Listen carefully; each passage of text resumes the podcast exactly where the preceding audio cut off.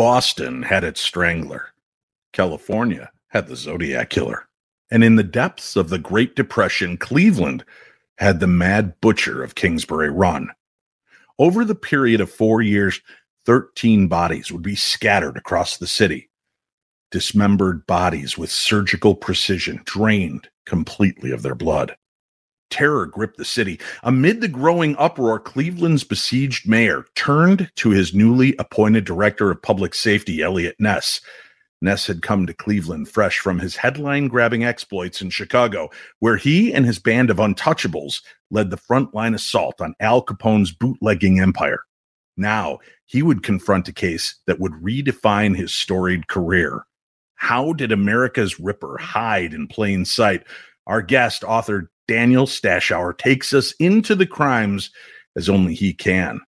Then later, we revisit the supernatural aspects of this story, as covered in the Holzer Files, Season 2, Episode 1, The Phantom Hand, where myself, Cindy Kaza, and Shane Pittman revisited the sites of some of these murders in the hope of putting restless souls to peace. Sabrina Marie and Tresa Muncy join us to talk about the paranormal in and around the city that ties to these devastating deaths. Plus, a brand new paratune, This Land is Cursed by Dan Dougherty. All that next on the Paranormal 60 with Dave Schrader. I'm not gonna stand here and listen to this baloney. He won't float. He doesn't stand for baloney.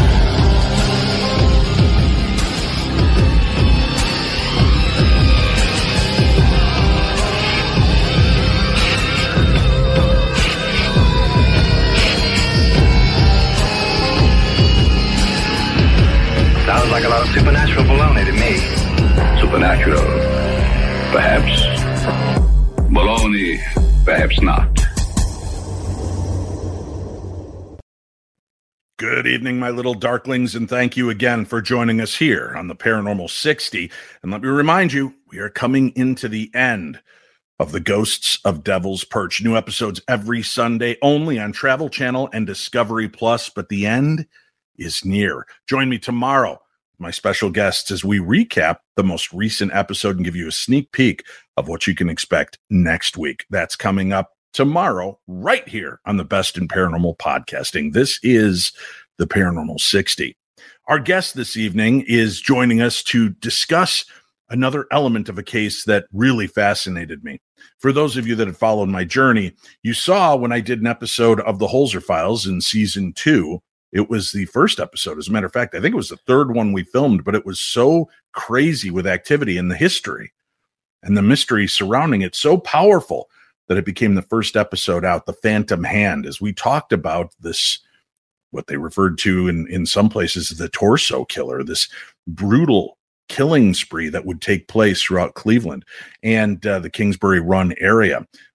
I've been looking for a guest to discuss this for the longest time. And thankfully, as of just a, a, few weeks ago, a brand new book came out and it's available now American Demon. Eliot Ness and the Hunt for America's Jack the Ripper. Daniel Stashower is my guest for the beginning of tonight's show to discuss this crime. Daniel, thank you so much for joining us. It's my pleasure. Great to be here, Dave.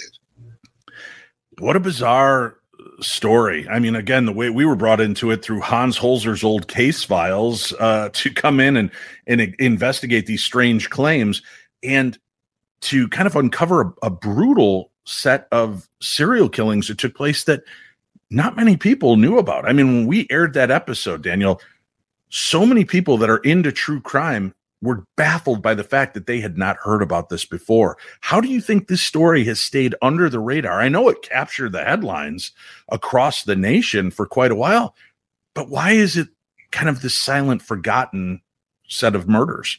Well, it captured the headlines at the time, and it has been written about. There have been uh, a number of very excellent uh, uh, studies and interpretations and uh, and books written about it uh, over the years um, both at the time and, and, and, subsequently. But for me, uh, the I came into it very early on. I, gr- I grew up in Cleveland.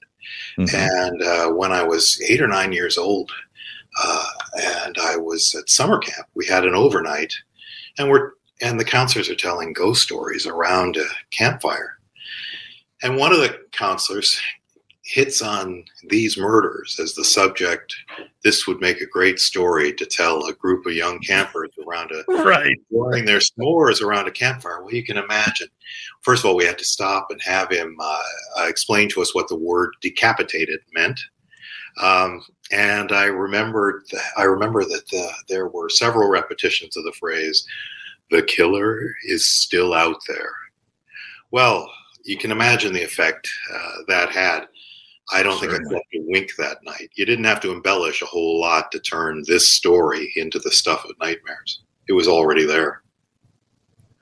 Eliot Ness, obviously one of the most famous names in law enforcement, but uh, I was surprised when, when we were there looking into this case to find out that this this case coming off of Al Capone and all that he had worked on with the Untouchables, this case really kind of stymied him and the law enforcement around that area.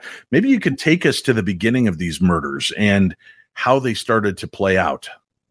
Sure, uh, this is this is the 1930s. It's at the worst of the Great Depression, and uh, the killing started even before uh, Eliot Ness came on the scene. It was a string of absolutely brutal, horrific crimes, a series of murders in which the victims had been beheaded. Some of them, it appeared, while still alive, and then the remains uh, dismembered with surprising almost surgical skill in Hmm. many cases, and the body parts scattered around the city where they were were found. Some of them in the in surprising and extremely disturbing ways. A pair of schoolboys would uh, would trip over some remains, or a severed limb would be spotted floating down the Cuyahoga River. In one instance, uh, a skull was found rattling around inside a tin can at a at a city dump. Um, as you can imagine, it touched off uh, a climate of fear, much like the Jack the Ripper crimes 50 years earlier. with all of these tragedies that are taking place, these deaths, would you say over a period of four years, were 13 deaths associated with this. How do we know that it was the same killer and not just, you know, I mean, people kill, people do horrific things to one another. What made it so certain that this was one perpetrator that was carrying out this this activity? An excellent that's an excellent question, and it's a point that has been much debated both at the time and to this day. It took a while before the police realized that they were dealing with a series of connected crimes. As you say, bodies do turn up, some of Mhm. them uh, quite brutally handled. But at one stage, a body was discovered barely a mile away from where two others had been found a few months earlier. And the scale of the thing snapped into place. Uh, an investigator told the press that he and his detectives were on the trail of a crazed killer with a flair for butchery. Over the course of the series of crimes, two different coroners were working on the problem, and they were pretty confident that the same hand was at work in these killings. There were telltale signs of, uh, particularly in the dismemberment, that indicated a practiced hand and a consistency in the approach uh, that tagged the killer as that it, as a single criminal rather than a series of unrelated crimes. But remember, this is the 1930s. Modern forensics still in the very early stages, so the police had an uphill battle from the start. Yeah, I would guess so. And what was it like? Do you know the climate of that area? Uh, you know, Kingsbury Run in the 1930s. Was it a, you know, Chicago had been a, a violent center of uh, treachery and and bloodshed. What was Cleveland like at that at that point? Well, it's it, Cleveland in many ways. Cleveland was uh, nearly as mobbed up as Chicago was uh, at the time. So violent crime was very much a problem uh, in Cleveland, and that's what brought Eliot Ness to the area in the first place. But Kingsbury Run, which had originally, which was a dried up uh, ancient riverbed running through the city, uh, during the Depression had become a focus of homeless uh, itinerant travelers, shanty towns. Uh, places where itinerant um, uh, dwellers and, and, people looking for work uh, set up temporary housing. And uh, and it was a particularly gloomy place. There was a, a, contemporary account at the time. A, a newsman uh, took a photographer and went down in the middle of the night, and he and he wrote some words I'd like to quote to you because I, I find them remarkably spooky. He wrote, Last night I went down in Kingsbury Run. Kingsbury Run, that lonely, mysterious gully where prowls a mad butcher. Four of his headless victims have been found here. He has killed others. There's an awful lot of territory in Kingsbury Run. Territory, a great deal of it, that isn't even mapped and doesn't have so much as a footpath. I can testify that if you enjoy feeling your flesh creep, feeling the small hairs rise on your neck and your heart pound with shameless fear, if that's what you like, just take a midnight tour through Kingsbury Run. It might be best not to go alone. I didn't. And what's more, I never will. Yikes. Well, that's the kind of writing that you're getting right. on this series of crimes and around Kingsbury Run and, and in particular you know, just for me, the little boy who heard the scary story around a campfire, stuff like that just uh, just gives me a chill. Right, and and here it still does all these years later, right? I mean, almost a hundred years between those crimes, and just the the thought of what was taking place was the focus on these shanty towns at first did they assume that it had to be one of these disenfranchised people that were were doing these murders or because of the precision were they looking at doctors much like they did in the jack the ripper cases?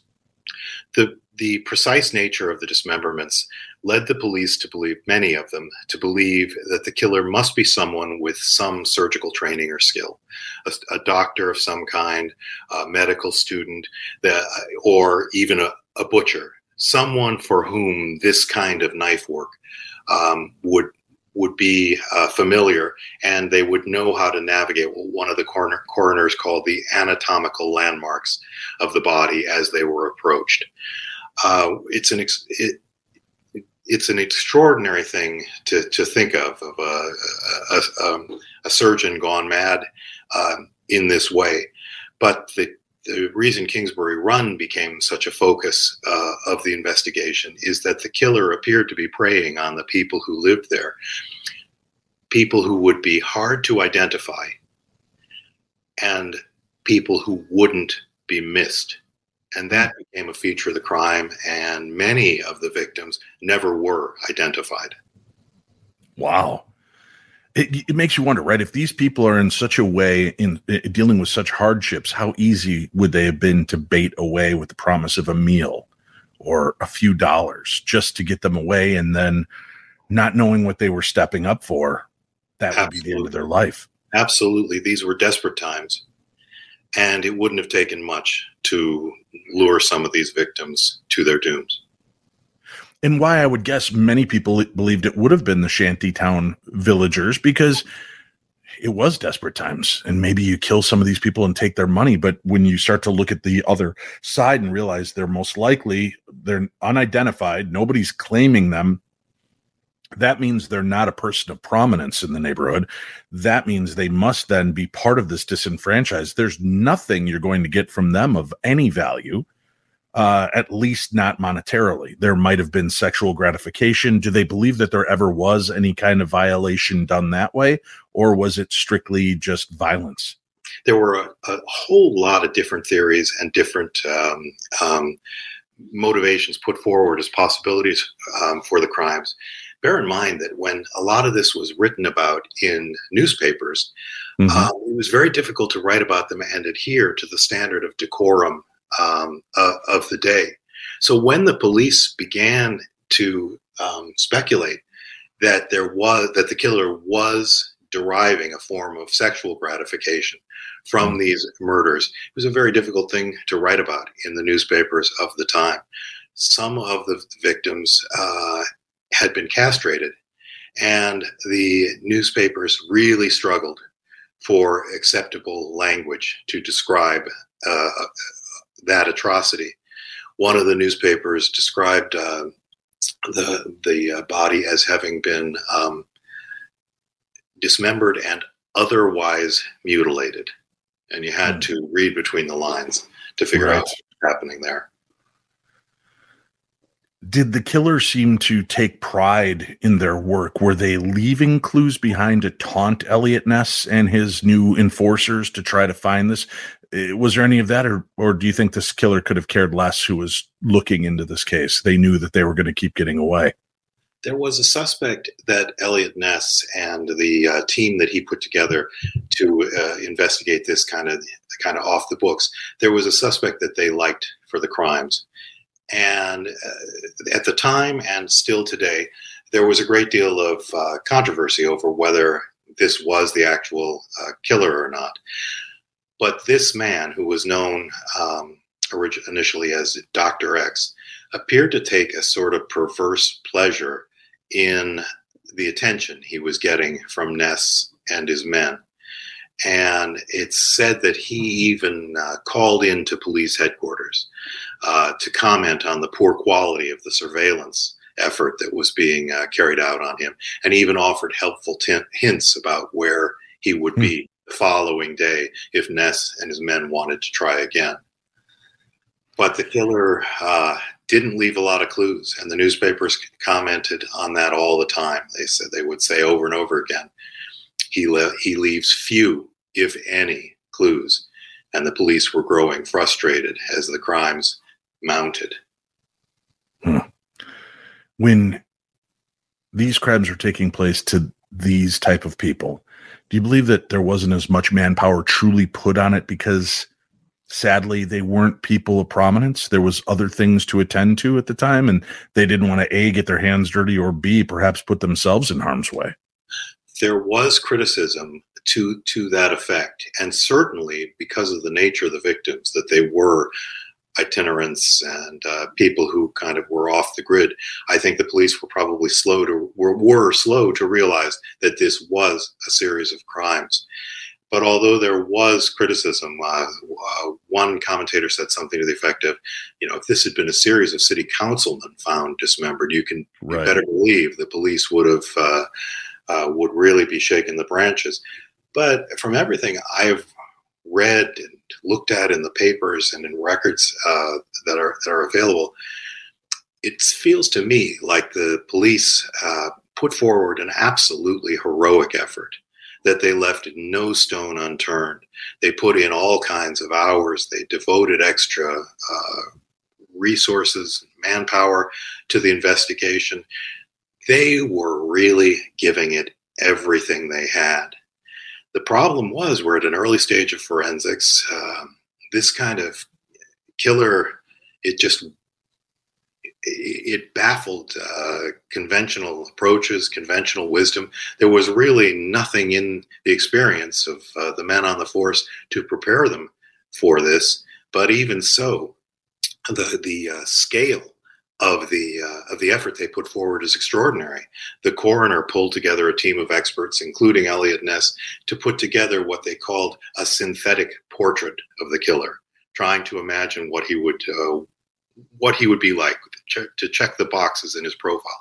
Now, today we recognize that uh, as as being criminal profiling. They Mhm. were just pushing forward, trying to push past the limits of the time and their resources. Obviously you know your book takes things into a different way of looking at this case and and the crimes what did you like about ness's perpetrator what in in what he was doing what what felt right to you about well i think you know i can understand why this seemed like the best path Well, Dr. X, Ness's suspect, checked a lot of boxes. He was a disgraced physician and he had a substance abuse problem. Uh, And there were a lot of uh, shady things going um, uh, go, going on with him. Ness uh, remained um, alert to the possibility of other suspects, but he spent a lot of time concentrating on this guy. Uh, they, they weren't able to find anything to bring the guy to trial, but Ness believed that if they kept the pressure up, um, they'd they'd get there. He believed uh, that this that this was the guy. But a point that I always feel I have to, to make about Eliot Ness is, in any other city, nobody would have called on him to, to get his hands on this uh, on the details of this case. He's the director of public safety. The chief of police reports to Eliot Ness. Mm. And nobody expects that guy in any other city to get involved with a murder any more than they expect him to put out a house fire or rescue a cat stranded in a tree. He's the guy at the top. But Eliot Ness, being who he was, people did expect action from him. And Right. Ness had led the people to expect. He had said, I'm not going to be uh, locked away in an office. I'm going to lead from the front lines. So, as the scale of these crimes became apparent, as the investigation gathered force, Ness felt he had to step in. He said, I want to see this psycho caught. How many viable suspects were there really during this? I mean, obviously Ness had his Dr. X, but I like the fact that he didn't hone in on one so much that he might have missed others. How many do you think there were in total for true suspects? An extraordinary number. Uh, there was a detective um, at work on this case. His name was Peter Merylo. He may have been the most dedicated uh, policeman ever to put on a uniform. They brought in all kinds of people, uh, Hmm. some of them on very slender uh, um, pretexts, but Right. they brought people in, they questioned them. Um, they and a, a lot of these um, were catch and release affairs. They'd they'd catch a guy, they'd uh, question him for a while, they'd let him back out, maybe keep an eye on him for a while. Mhm. But it was very much a a cast a wide net, bring in as many people Right. as possible, turn over as many rocks as you can, and see what uh, what comes out. The the police uh, effort stretched out in a lot of directions, and they knocked on a lot of doors. They really, really um, put themselves to uh, every conceivable effort. Uh, no, no, no, uh, no lead wasn't chased up, particularly with uh, Detective Merylo and his partner. Did this did this murderer taunt them that they had interviewed him or had him in the sights or did he point out the fact all these people you're talking to you still haven't gotten to the right one? Dr. X, Ness's Mhm. suspect, uh, sent some some uh, letters and postcards that walked right up to the edge, but never crossed over the line into anything Hmm. that could be construed as an admission of guilt. But yes, there was taunting, and it must have been incredibly galling for Ness and the men involved with these crimes. Um, that the that um, the killer appeared to be thumbing his nose at them. What what do you think led to the murderer stopping once and for all? It's going to be debated uh, as long as people talk about crimes like this one, whether it was cause and effect. Uh, in Ness's uh, view, I suspect he felt that the pressure that they were putting on him um, basically ran him to ground, and uh, he, he the the crime stopped. Others felt the crimes had stopped already, but it was some time before the city could really let out a breath and uh, and admit to itself that the killings had in fact stopped. And every so often, something would turn up for many years afterwards, either in Cleveland or further afield, that led people to wonder if the killer hadn't just moved on and picked up somewhere else. Right in in the investigation that we did on the TV show, of, of course, obviously none of us are law enforcement officials. Uh, just going off of of the history, the purpose, and what was going on, it sure seemed like it might have had something to do with railway workers, um, somebody that could get in and out of town pretty quickly, pretty stealthily, and beyond. And there were actual stories that we were finding that showed that there would be murders here in this area in Cleveland, and then they would stop, and then 20 miles down the road along that same stretch of railway, similar murders would take place. Detective Merylo, the, the, the officer I mentioned earlier, um, uh, embraced that theory for, for some considerable time. Uh, he, he, he believed exactly as he said there was a series of crimes unfolding next door in Pennsylvania. Hmm. And um, uh, Merylo and others believed um,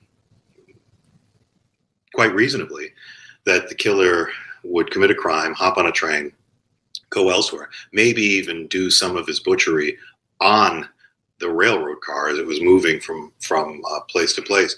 But many of the bodies were found along railroad lines, and uh, it was natural to assume that the that uh, the railroad the, the the railroad played some role not only in the crimes themselves, but in keeping the killer uh, the, in helping the killer to avoid um, detection. Others disagree. Well, certainly that, if I could mention, that area would be, you know, immediately you'd think, to what end? Why would, if, if it didn't have something to do with somebody on the trains, trains make a lot of racket. There's a lot of noise, a lot of things. And if you brought that person down to that area as a train's coming through and committed the murder, that might help cover up a lot of the screams, uh, the, the, um, torture that was taking place. Do you think that that played part in, in his decisions of where this took place as well? uh, there were there were many people who uh, who thought so. It has to be pointed out that uh, both Cleveland and Pennsylvania were uh, were hubs of uh, railway um, Right. transportation, so there were a whole lot of trains coming in and out, and that's part of the reason why there were so many uh, itinerant people moving through um, the the city during the Great Depression. They came in, they came out on the, the, the railroad. They're hopping uh, hopping freight trains. Uh, so the railroads definitely played um, a huge part in it. Whether the killer uh, was doing his work uh, on the trains is always going to be debated. It, re- it remains a matter of debate, but it certainly feels plausible. American Demon is the name of the book. Eliot Ness and the Hunt for America's Jack the Ripper. Going back, re examining this with 21st century eyes and ability to pull information from many different sources. Um, Daniel, do you feel that this gives you a good overview, a good oversight as to what you think really happened? Or are you still uh, somewhat left on the fence with how this could take place and who the perpetrators might be? You know, I say in the book that I could argue either side of the equation with respect to uh, Dr. X. For my purposes, the goal was to throw light on this extraordinary work that Eliot Ness did in the back half of his career after Mhm. the Untouchables had disbanded. This remarkable work uh, that uh, gets overlooked because what happened in Chicago was so was so dramatic. Uh, um, with with the killer, um, you know, it's like Jack the Ripper, uh, like the Magic Bullet and the Grassy Knoll. These are crimes that are going to be uh, debated um, over and over again as long as people are interested in such things. For my purposes, it was enough that Eliot Ness had latched onto this guy, really believed this was the guy, and did everything he could to bring this unpleasant chapter to a close. How horrific. Uh, you know, and, and what's really sad, my understanding of it from talking to the locals was that not being able to crack this case, not being able to bring in his man as he was so proud of, of that kind of character that he had been built into, uh, really sullied his career and his plans for running for political office in and around that area. Do you believe that that did weigh in on the reason for his failure in, in office? I'm sure it was a factor, but Mhm. uh, there was more going on there. Ness had um, uh, served very successfully and with great distinction as director of public safety. Uh, and it's a, a tribute to this the success he had and the esteem in which he was held um, that he stayed in the position even after the mayor who had appointed him uh, moved on and and uh, took higher office. Another mayor came in, but he retained Ness because Ness was essential. He was getting getting the job done. Um, but uh, there came a time when Ness left that position. He was he did some work um, for the government during um, during World War II. Um, again, uh, worked with a great deal of distinction. By the time he finally circled back to the idea of running for office in Cleveland, his moment had passed. The political uh, the political winds had uh, shifted, and uh, although he made a uh, he made a great case, he wasn't a natural politician, and he was defeated when he ran for mayor um, pretty soundly. I don't think that really broke his heart terribly much. I think he understood that he wasn't really cut out for politics. Uh, and in fact, when people had urged him to run for mayor for the mayor's office earlier, he said, "No, I'm going to stick with the job that I that I was appointed to do. Um, there's still plenty of crime that needs to be handled." Well, folks, the book is out and available as of a few weeks ago, American Demon, and we have a link up for that on today's program guide so that you can find it right in my bookshop on Amazon. We've got it there and available to order for yourself. There's audible versions, there's uh, uh the, the hardcover, there's everything there. So you'll find a way to, to uh, enjoy this book and read it. And for those of you that are into true crime, check this book out. Daniel, thank you so much for joining us and being part of the program today. Thank you. It's been a real pleasure. Thank you. Well, this area was not done with the crimes that took place there. There were strange supernatural occurrences that continued to pop up. So strange, in fact, that not only were individuals seeing and having experiences, but so were the police. And that's when Dr. Hans Holzer was called in. We'll talk about that and more when we return to the best in paranormal programming. You're listening and watching The Paranormal 60 with Dave Schrader. After years of fine print contracts and getting ripped off by overpriced wireless providers, if we've learned anything, it's that there's always a catch. So when I heard that Mint Mobile wireless plans are just $15 a month, when you purchase a three month plan, I thought, what's the catch? But after talking to them, it all made sense. There isn't a catch. Mint Mobile's secret sauce is that they sell wireless service online. They cut out the cost of retail stores, passing those sweet, sweet savings directly to you, my darklings. It has been such a good change for me. I've saved so much money in switching over to Mint Mobile with all of my family and so many people bleeding me dry. I was so happy to find some relief, and Mint Mobile has been that relief valve.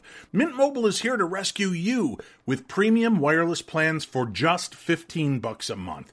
So say bye-bye to overpriced wireless plans, jaw-dropping monthly bills, and unexpected overages, and say hello to relief. Thank you, Mint Mobile, to get this new customer offer and your new three-month unlimited wireless plan for just 15 bucks a month Go to mintmobile.com slash P60. That's mintmobile.com slash P60. Cut your wireless bills to 15 bucks a month at mintmobile.com slash P60. Additional taxes, fees, and restrictions apply. See Mint Mobile for details.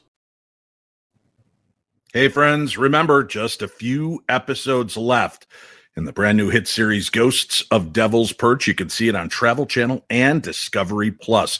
And remember, watch those shows within the first 24 to 48 hours to have them count towards the ratings. If you love the show and you want to see us get another season, that's what it's going to take. New episodes every Sunday with just a few left. And tomorrow we'll be back with a recap of last week's episode and a peek at what you can expect coming up this week on the program. Right now, though, folks. It's time now for Paratunes. Thank you. Thank you very much. Dan Dougherty sends us this tune, This Cursed Land.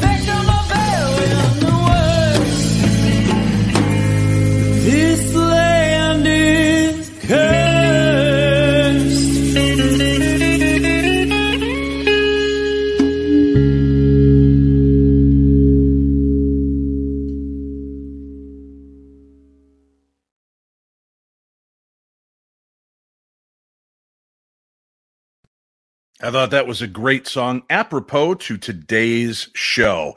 And we've got an interesting angle to now take you on. As I mentioned just before the break, we were talking about episode one of season two of the Holzer Files. My m- mind fried for a second there, and uh, we we visited Cleveland, following in the footsteps of the serial killer. Now, for those of you that aren't familiar with the case, Dr. Hans Holzer was called into this case because there was more than one witness. This family was being tormented by something in their home, something unseen, this terrifying paranormal presence. And they had a trap door in their kitchen uh, that went down below the house, and something was down there. Uh, the police eventually were called to it. Uh, other times they'd open it up, there'd be nothing down there. The police came in and they could see this hand reaching up. So visual and visceral of an experience that the police officer drew his gun and emptied rounds into the hand and into the floor. It's all on police record. Dr. Hans Holzer talked to the people involved in this case. And at the time, couldn't put two and two together to what was taking place. He had an idea, but by the time he was able to get to the location, it had already been torn down. It was, again, not one of the more pleasant areas in town and uh, had fallen into disrepair. This story is one of the more creepy and chilling elements of the Holzer files. And I wanted to invite a couple of friends on. They have something coming up that's uh, pretty exciting. It's going to be taking place here um, on uh, September 24th and 25th at the old B&O Roundhouse, which you saw featured in the Holzer Files episode. They have the paranormal conference that'll be taking place. You get access to this location to see the sites that we filmed at at the Holzer Files. They've got a lot of great guests coming on, and uh, they are here with me to spend the last segment of our show together. We've got Tresa Muncy joining us. We also have with us Sabrina Marie. Thank you, ladies, for being here tonight. Thank you for having us. Thank you. Yeah. So, you know, when we first heard about this case, I'm like, oh, there's something knocking at the floor. The and then when it comes to the fact that the police show up and see something, empty rounds into the floor, and finally open up the door to find there's no blood, there's no hand, there's no person, there's no trail, you know, of, of anybody that would have been shot. That was really compelling to us to to uncover in the story, and then to kind of be drawn around all of these locations that had uh, murders associated with them, and many of them, as we mentioned in the last segment, falling along the line of the B and O Railroad. There uh, is is it still hopping with activity in and around that area that you believe is tied to these murders? Absolutely. Yes. Definitely. Uh, we kind of feel that the the B&O is kind of a, a draw in for energy Mhm. for all of the things that happen around it. Right. And when, when you put a, a location that is that old in the middle of all that crime, it itself is got trains coming in and out constantly, con- uh, uh, overturned constantly of people coming in and out. who knows where they are, who they are, what they're doing. And then you have all this crime that's going around. And then that area was not that great back when the, you know, some of the murders were happening back in the torso Right. murders. And, you know, when you put all that together and you have all that collective energy in one location, it's going to draw other energy in. So Well, I know we- on on the series that I'm in now, um, the Ghost of Devil's Perch. In episode four, we talk about the railway and how it runs through parts of this town where there is this energy, and it almost makes you wonder: Do the rails? Does the energy from these these trains going back and forth, creating energy, creating static, creating uh, you know sparks? Does that kind of feed an area, making it kind of a temporal um, energetic feeding port for the supernatural. And I know that sounds very woo woo and out there, but it's crazy how much activity takes place around there. We caught some of the most dynamic evidence. I mean, I heard and saw something walking around me. We caught it. I couldn't keep up with where it was moving, but thankfully, our static camera caught that fully formed shadow figure walking within about 20 feet of me. And I had no clue where it was. I could see it flutter and be gone uh, Shane had that shadow hand that reached out at him, uh, very similar to the experience. Uh, although the the family that had reported it in that episode saw a flesh and blood hand, there was something that reached out of that wall towards Shane when he was down in the pit underneath one of the uh, the train cars. So it was really, uh, you know, compelling activity that still goes on. Like I said, nearly a hundred years later, and I'm willing to bet that even if the torso killer moved on to another place, maybe Pennsylvania or further on down the line, I'm willing to bet that area was still pretty ripe for crime because it's easy to take advantage of the train system and hop on and off and do horrific things, get back on and leave kind of a blood wake in its trail. Yeah, Yeah. you put aside the uh, the whole story of the torso murders.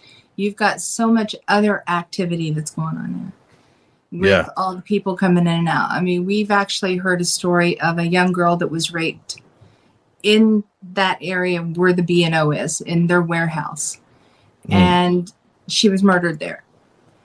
Uh, we're still investigating that to get a you know, as you know, there's no 100 percent anything in the paranormal field. But Right. to um, to get our take on it, there is something there. We're still working on that. But the shadow figure that you saw, we've seen. Hmm. When we investigated it, we saw the same shadow. So, and there are other shadows there. It makes you wonder is this thing still stalking its killing grounds? Yeah. Is it still walking amongst the killing field and allowing itself to kind of live in that vibe? That's terrifying to me. Uh, There was a scene that did not make the episode because um, we couldn't catch a clear angle of it. But at one point, we saw something walking on top of one of the train cars in the roundhouse, and it seemed to leap from train car to train car, and it was moving on. We were trying to track it, but couldn't keep up with it. We heard active footsteps. There was a scene where we were sitting outside of the death car, and I'll have you guys remind everybody what the death car is and the history behind it. Um, and we were sitting out there talking to one of the proprietors there, one of the, the people that helped run this the uh, roundhouse um, for historic purposes. And while we were chatting, you could hear something banging around inside the death car, which was feet from us. And it would it, it seemed to be getting agitated at what we were discussing. That was unsettling for all because again, I could see, we could see from our angle the death car. I knew where all of our cast and crew were. There was something in that car moving about. Um, can you can you give us a quick story again, just so we understand the death car? Because that's going to be a part of your your conference as well. People will get access to go in and see it and and probably investigate it. Mhm. Why is it referred to as the death car? Well, it's nickel plate 62 is the actual name of the car. Um, but it was part of a horrific accident. that Wait, you mean its natural name is not the death car? Because I was thinking if they named it that, they were just asking for trouble.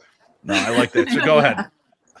it was part of a horrific train wreck that happened in 1943, the Lackawanna wreck. Um, it was coming from New Jersey, as you believe, into Cleveland. Mhm. And the train conductor wanted to make up some time.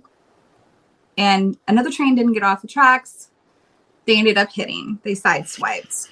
Hmm. Um, steam was released into the death car, boiling all the people inside. They literally breathed in the steam. It boiled their lungs, and they they were steamed to death. Yeah. Brutal. Yeah, Brutal. yeah. It there was quite a few people that died on that train, and it was a very painful, tragic way to die. I mean, Yeah. the, the the windows shattered, glass was flying. You know, people were trying to hide underneath the chairs to try to get away from the steam.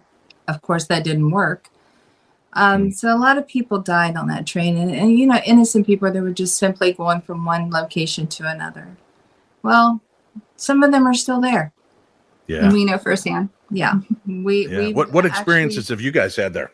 Yeah, Uh, we did the Estes method on there, and um, it was it was a wild night. Now, for our listeners, just so you know, the Estes method is um, like you saw in the third episode of the uh, Ghost of Devil's Perch, where I had the noise canceling headphones on. I was blindfolded. It was a slightly different variation. For some reason, KD wanted to make me the living Homer Simpson, so I had the ping pong balls over my eyes. Um, but that that's so that there's still diffused light and there's still a sense of something there, not closing off all of my senses, but you know, trying to help me hone into what was going on. But it was strange because I could see movement, even though there was nothing going on in front of me. Um, so that's kind of the Estes method. Then while this sound is going, you're hearing the of the the box and it's sound canceling. I can't hear outside. KD would ask a series of questions and I would just call out whatever words were coming through the headphones. So that's what the Estes method is. I just want people to understand that when we describe it. But go ahead. the things that we were picking up with the with the Estes method, um, the well, I'm also a medium too, and so I was getting psychic visions the whole time. I was feeling like boiling water hitting my skin. They would it would be on the back of my head a lot, and on my arms, on my face and neck, and they were repeatedly begging us to leave the train. Mm. And what really it it broke my heart when we got to the end. We were wondering why are you trying to hurt me? But they weren't. They were actually trying to protect me. It was please don't be next. Yeah. They Oh. just wanted us off the train to to prevent that from happening again. And I just happened to be sitting in one of the seats that the woman communicating with me had sat in when she died. Yeah. And her That- husband isn't was that- across. Isn't that too overwhelming to be a medium, a sensitive, and be mm-hmm. sitting in the actual seat? it's it's overwhelming it is but it's worth it to me because then i can really tell their story so But I, I know myself audience audience members are going to want to know as well. How do you how do you differentiate? I mean, you know the area, you know the story, you know the death car pretty well. How do you know that it's not triggering imagination? Our brain loves to fill in stories. Our brain loves to have. How do you know that you're truly experiencing that moment and having that, and it's not theater of the mind taking place because you're aware of the tragedy that that took place in that exact spot? when i went in i didn't have all the knowledge of Mhm. exactly how the the wreck happened um, i knew that steam was released into the car i thought the windows were just all open because it was a summer day um, what i was getting was glass breaking glass shattering i had no idea that uh, boiling water actually went into the car too Mm. and later on you know i talked to the the director who we've been working with there and who was on the show with you. Right. and he gave us all the paperwork all the details of the actual wreck. And all of a sudden i'm getting the name of some of the women that was that were on there. And i'm getting the glass breaking and the water coming. In we're just looking at each other when we read this paper like oh my god that's where it came from. Because it made no sense at the moment. So when you can fill in those little details even though you have some knowledge hmm then then you can really di- differentiate that it's not just your mind playing it's not kind of a psychic pareidolia Fair enough. Yeah. Fair enough. Yeah. So that's one of the tragic uh, sites there. And again, it is available during the event. It will be there so people can actually um, be a part of it. Will they be able to ghost hunt on uh, and I ghost hunt. I still hate that word. You're not hunting ghosts. You're you're seeking connection with the supernatural. You're Yeah. you're paranormal investigating. But will they have access to the death car, not just to look at it from the outside, but to go in and try to make communication? We'll be doing tours during the day of it, Mhm. and on Saturday night, uh, we're part of the world's largest ghost hunt too. So it is a ticketed event for Saturday night, most definitely. It's it's online tickets only, but you will have the opportunity to investigate the death car. We've got a link up for that on tonight's program guide, folks. Uh, and again, let them know. I want them to realize this is an important aspect as well. There was some damage done at the B&O Roundhouse, and uh, you guys are doing this as a charity program to help them uh, and to keep this place restored. Tell us a little bit about what happened. Uh, in the early 2000s, a excavator was bumping into the beams that were in uh, stalls six through 10. And that caused the roof to collapse. And when the, the roof is the main support of a roundhouse, Mhm. according to the guys there. and the wall collapsed. And they had to scramble to just to try to stabilize the building. Since then, they've been working to get funding and donations to build that back up.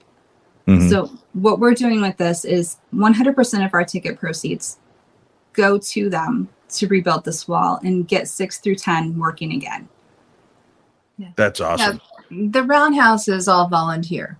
The the people that work there are volunteers, and when that part of the building was destroyed, it cut down on their production, and that's what they have. You know, so they're they're limited now to a s- mm-hmm. small area, so they need to have that open because there's some of the old history trains that are outside in the elements that need to be inside and you know the longer they're outside the more you know they're they're part of this world where they're going to rot and that's, Right, that's just rust and fall apart, restoration yeah. they have to do to them so it, is it's very important to these people the, the we're talking um you know the volunteers are all ages Mhm. and we actually had we actually ran into a 13 year old young man that is volunteering it's family. And uh, his take on it is you get to learn some really cool skills here. You get to know the history. You get to he's an amazing young man and his whole family volunteer there. And That's it's men awesome. men and women you know it doesn't matter where you come from. Um, some of these people are retired engineers. They this is something they just love to do you know and it's where they want to Oh yeah, you you could sense the passion from everybody Yeah. there when we were on site. They wanted us to treat this place with respect, which of course Oh, we yeah. always bring. But they they and I love that they're all kind of the skeptical believers, right? They're all like, ah, I don't I can't say it's ghosts, but I can tell you I don't want to be here at night by myself. and they right they would hear things and lights will go on and go off and they get a lot of crazy activity uh, i know our time's slipping away from us quickly here what's what's one of the weirdest experiences you've had regarding the paranormal in that area and, and maybe we'll start with you Tresa Um, I think one of the worst things is I was actually investigating in the roundhouse and I took a picture. There was nothing between me and this object. Um, and it was the back of one of the trains that was there. And I got the picture is of a cloaked shadow. Mm. Where it came from, what it is, I have no idea. But it is clear as can be. It, there's no denying it. And I'm kind of a skeptic of my own evidence. You know, Mhm. if I if I'm a skeptical of it, nobody else can prove me wrong right you know if i say it's real it's real so but um yeah that's just from all the years of being you know part of this i just you know do you feel I'm like there's a darkness over that area still because of the the I do, violence that's taking honestly. place Mhm. that wa that shadow figure was a very um it was very dark it was not um you know, I mean we didn't feel a lot of darkness like in the in the train it was like they were just trying to help us they wanted us Mhm. off um but in the roundhouse there is a dark energy Hmm. and uh i'm thinking that's part of it the shadow that i got was part of it i have no idea why there was a cloaked figure there, but you know, we're still investigating that. So back to investigating. when I was outside at the one point, what what drew me, you know, I mean, Shane is underneath the one Mm. train. Cindy's in the death car trying to communicate, and I heard uh, very clearly a woman scream. Yeah. And at first I thought it was Cindy. It was not. Uh, then I thought, oh, maybe it's Shane. Yeah. and it was not. Maybe it was. no. But uh, that was it was you could definitely feel it was palpable the the the dark tension over the location. Uh, before I get to your story, Sabrina, you are also the author of this great kids book, Little Moons, which I got a copy of while we were at Michigan Paracon, and uh, plan on reading to my grandson. So thank you for a copy of that. But um, and we'll have a link up so people can find you and get because you've authored uh, quite a few different books. Yeah. I want to Yes. make sure people can find you. Yeah. But let me hear your weirdest, most chilling experience so far from ghost hunting in that area that are tied, you think, maybe to these murders. Oh, mine is definitely this the same as hers. I mean, that cloaked figure was terrifying to see on the back of that train, knowing that we're standing right across from it. Um, not and whether that's involved with the murders or not, I don't know. I would say Yeah, you have to wonder because of the, yeah. the psychic scarring there. It does it Oh, have yeah. a tie to the murders, or is it Mhm. something dark that was drawn there because that those tortured Yeah. souls, those sad souls, are still in that place, and it feeds off of it. It's it's tragic to consider either way. Um, Uh, I personally think Yeah. the land itself is a little um, Cursed. got a lot of negativity there. I Yeah. mean, some of those bodies were actually their blood is in that land. right. You know? So yeah when we talk about that as well on the show the it's it's such a tragic place. So when you go there folks show respect show love Mhm. for the spirits. Uh even the dark shadowy figures. We don't know exactly what it is we're dealing with. Maybe it's Yeah. just all that's left of one of the victims that may have been using a raincoat at the time of its murder. Don't always jump to the conclusion that it's dark but but be cautious. Go with that gut instinct and feeling but show respect so that you don't end up having uh, spiritual connections as well. Ladies, I wish you a lot of luck with the uh, upcoming paranormal event, uh, the old B&O Paracon that'll be taking place September 24th and 25th this coming weekend, and you'll be a part of the world's biggest ghost hunt. Uh, we'll have a link up again on today's show guide so they can find ways to get tickets. Thanks for the work you're doing and bringing that information out. Thank you. thank you for having us. out. You've Thank got it. You got it. All right. That's it. Lot to think about, lot to consider. Dealing with spirits is it's sometimes difficult enough, but when it comes to those that ended in a most tragic way, it can be even more difficult. I mean, the spirits, they they want and desire to be remembered for more than just how they died. Got to remember that. Because that's not what defines them the stories like the one that we shared today they they should never glorify the killer or their actions. They should always be a call to arms to remember the victims as they were in life. Warm loving humans like you and me with hopes dreams and desires that sadly were ripped away from them. But that's not what defines their memory or at least it shouldn't be Lift up the name of those victims, share their stories, and let them know they amounted to more than just the horrific way that they died.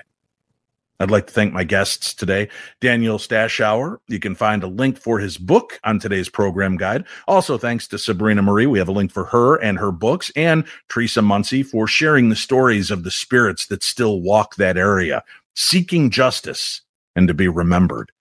You can find more information about the upcoming paranormal event at the old B&O Roundhouse in the links included on today's show guide. Thank you all for visiting the Paranormal 60 and allowing me along on your journey. And may the darkness be a little more light with the information that we share here. As long as there are spirits crying out to be heard, we will always be a place to give them voice and help tell their story. Make sure to like this video and the audio podcast. Subscribe, tell everybody you know about it, share these links, and get this thing growing. And for all of our new podcast listeners and viewers, please rate and review the show. Go ahead, give it five stars. You know you want to. And thank you for joining our family here on the Paranormal 60.